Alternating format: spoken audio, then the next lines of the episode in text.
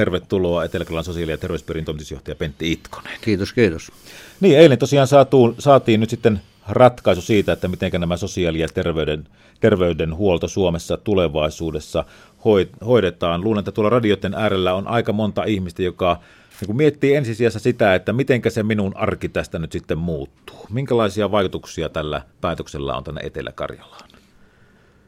No ihmisten arki sosiaali- ja terveyspalvelujen kannalta ei etelä tule juurikaan muuttumaan. Että tämä järjestelyn perusasia, joka on todella suuri muutos Suomessa, on se, että tämä järjestämisvastuu siirrettiin pois kunnilta ja se siirtyy nyt sitä varten perustettavalle järjestämiskuntayhtymälle. Ja se järjestämiskuntayhtymä ei tuota mitään palveluita, vaan se nojautuu tässä tuottamisessa näihin nykyisiin palvelun tuotantorakenteisiin. Se tarkoittaa sitä, että kun Etelä-Karjalaan on luotu tämä integroitu palvelujen tuotantojärjestelmä, niin se siltä osin tukeutuu tähän Etelä-Karjalassa olevaan malliin. Ja meillä on jo tehty valtaosa siitä työstä, mitä tältä järjestämiskuntayhtymältä nyt odotetaan. Että ne palvelut, mitä me täällä tuotetaan, niin todennäköisesti tulevat säilymään hyvin samanlaisena monta vuotta eteenkin päin. Ja jos ajattelee sitä järjestämiskuntayhtymän aloittamista, niin luulisin, että sillä on aika paljon työtä työllä Kymenlaaksossa ja pääkaupunkiseudulla, että miten siellä päästään alkuun näiden palveluiden integroimisessa, joka täällä on jo tehty. Et siinä mielessä meillä on monen vuoden etumatka moneen alueeseen Suomessa. Eli uskot, että nykyiset terveyskeskukset ja hyvinvointiasemat, joita on tänne perustettu, että ne säilyvät? No ne, ne säilyy ilman muuta, koska ei se järjestämiskuntayhtymä tule niitä lopettamaan, koska nämä eteläkälän ihmiset tarvitsevat niitä palveluja. Me on suunniteltu, että tällä tavalla ne täällä hoidetaan, niin ei heillä varmaan ole siihen mitään huomautettavaa, koska tämä järjestelmä on jo integroitu täällä sillä tavalla, että hyvinvointiasemilla on monipuolisia palveluita, mitä varmasti tavoitellaan sitten myöskin koko Suomessa, kun luodaan uusia avohoidon malleja. Otetaan tämmöinen käytännön esimerkki. etelä on tällä hetkellä 17 neuvolaa, Lappeenrannassa on useampia, Imatralla on kaksi, vaikka sen ei eksyteen kuulukaan, ja Luumäellä on kaksi. Kuka päättää jatkossa, että kuinka monta neuvolaa ja missä nämä etelä neuvolat ovat? No näistä yksityiskohdista sillä tavalla, että on vaikea vähän sanoa, että jos puhutaan esimerkiksi neuvoloiden sijoittamisesta etelä että kuka siitä päättää. Voisin kuvitella, että se järjestämiskuntayhtymä ei lähde päättämään siitä, että missä neuvoloita sijaitsee. Että kyllä se varmasti jää tänne Etelä-Karjalaan. Että täältä vaan tuodaan tietoa, että me, meillä on neuvoloita näin monella paikkakunnalla täällä ja neuvolat toimii tällä tavalla täällä Etelä-Karjalassa. Jos se tyydyttää sitä järjestämiskuntayhtymää, niin ei se siihen varmasti tule millään tavalla puuttumaan kyllä se neuvoloiden määrän arviointi parhaiten tapahtuu täältä Etelä-Karjalasta.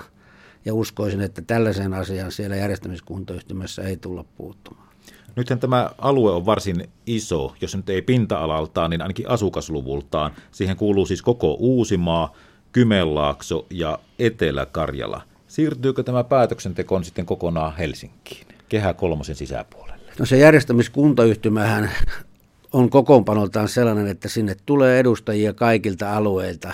Nyt on vähän vaikea sanoa sitä yksityiskohtaa, että tulevatko ne kunnista vai tästä meidän tapauksessa esimerkiksi Exotesta. Että valitseeko tämä sote-alue sinne edustajansa vai valitseeko nämä kunnat, koska se kunnan edustaja on pikkusen ongelmallinen siinä mielessä, kun kunnalla ei ole järjestämisvastuuta, niin voisiko tämmöinen edustaja sitten mennä päättämään siinä järjestämiskuntayhtymässä näistä asioista.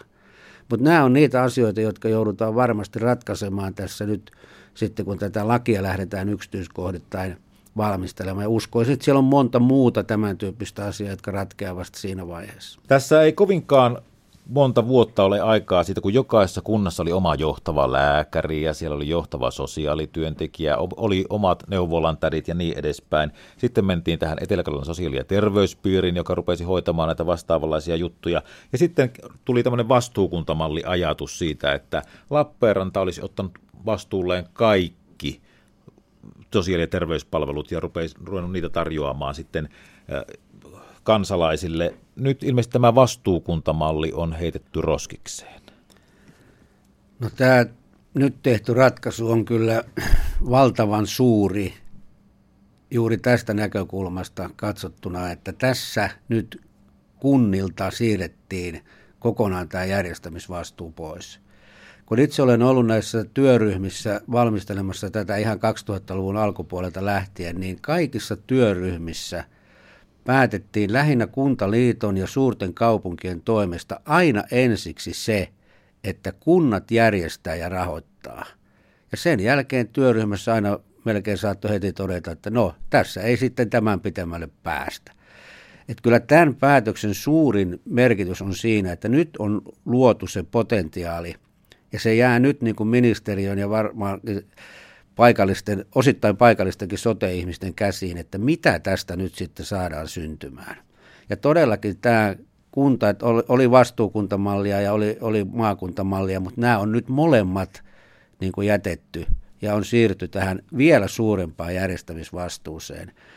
Et näistä yksityiskohdista varmaan tässä on jokaisella on vähän omia aavisteluja, että mitä ne voi tarkoittaa, mutta tämän päätöksen kaikkein suurin merkitys on siinä, että tämä potentiaali on nyt luotu ja tämä on irrotettu kunnista pois. Että kyllä tämä varmasti suurten kaupunkien johtajille ja sotejohtajille erityisesti niin on täsmälleen päinvastoin, mitä vielä viime syksynä odotettiin. Imatran kaupunkihan hoitaa tällä hetkellä omat sosiaali- ja terveyspalvelunsa itse. Mikä on Imatran tulevaisuus tältä osin? No Imatran kaupunginvaltuusto ei enää voi tehdä soteja koskevia järjestämispäätöksiä.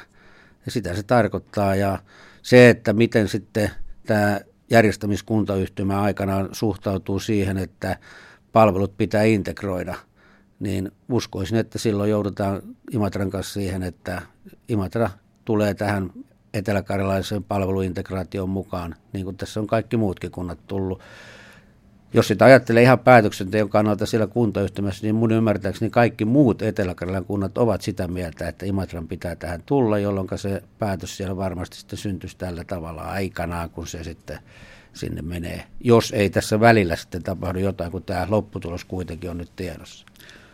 etelä sosiaali- ja terveyspiirihän on saanut talouttaan jo vähän parempaan suuntaan. Mitenkä tämä kuitenkin tavallaan velkainen eksote sulahtaa sitten tähän suureen Uudenmaan, Kymenlaakson ja etelä sosiaali- ja terveysalueeseen? Saammeko velkamme anteeksi?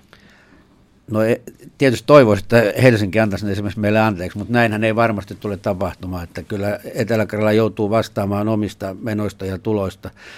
Tämäkin on yksityiskohta, josta on vaikea sanoa, että ottaako tämä järjestämisvastuinen kuntayhtymä nyt sitten minkälaisia taloudellisia vastuita kiinteistön omistajana, vuokraajana – ja näin poispäin, että kyllä nämä jäävät kaikki tässä myöhemmin selvitettäväksi, mutta se on ihan selvää, että ei, ei tässä varmaan velkoja saa anteeksi kukaan eikä alijäämiä kuitata, kuitata pois toisten kuntien piikkiin. Onko tässä ratkaisussa nyt enemmän plussia vai miinuksia etelä kannalta? Mitä luulet? No ehdottomasti on plussaa tämä, että tämä on irrotettu näistä kunnista, tämä järjestämisvastuu nyt ja, ja tämä potentiaali on luotu. Ja se, että me ollaan nyt tämä neljä vuotta ja yli, ylikin tehty tätä integrointityöntä, niin luulen, että meille tämä on erittäin hyvä ratkaisu, koska me voidaan jatkaa sitä työtä ihan niin kuin tähänkin asti ja muualla tämä on nyt vasta sitten alkamassa, niin en mä näe tässä oikeastaan Etelä-Karjalalle mitään muuta kuin hyviä asioita. Vielä yksi asia minkälainen tavoite sinun mielestä tällä asialla on niin koko ihan tämmöisen tavallisen Matti Meikäläisen, Matti tai Maija Meikäläisen kannalta? No mä olen koittanut nyt viime aikoina kovasti puhua siitä, että tämä palvelujärjestelmä on aika lailla tämmöinen hallinto- ja organisaatiopainotteinen ja tätä pitäisi pystyä kääntämään sinne kansalaisen suuntaan. Ja tässä on nyt hyviä mahdollisuuksia siihen, että voitaisiin kehittää tätä järjestelmää sillä tavalla, että meille syntyisi tämmöinen – autonominen ja itsestään huolta pitävä kansalainen, joka voisi sitten asioida tässä järjestelmässä uudella ja hyvin joustavalla tavalla. Ja se taas merkitsisi sitä, että ehkä hän ei tarvitsisi niin paljon yhteyksiä tähän palvelujärjestelmään suoraan, ei niin paljon käyntikertoja täällä, ei sairaalassa, ei terveyskeskuksessa, vaan hoitaisi itse hyvin monia asioita. Että kyllä tässä tämmöinen hyvin suuri strateginen muutos pitäisi tapahtua, että tämä käännetään kansalaisen suuntaan tämä palvelujärjestelmä.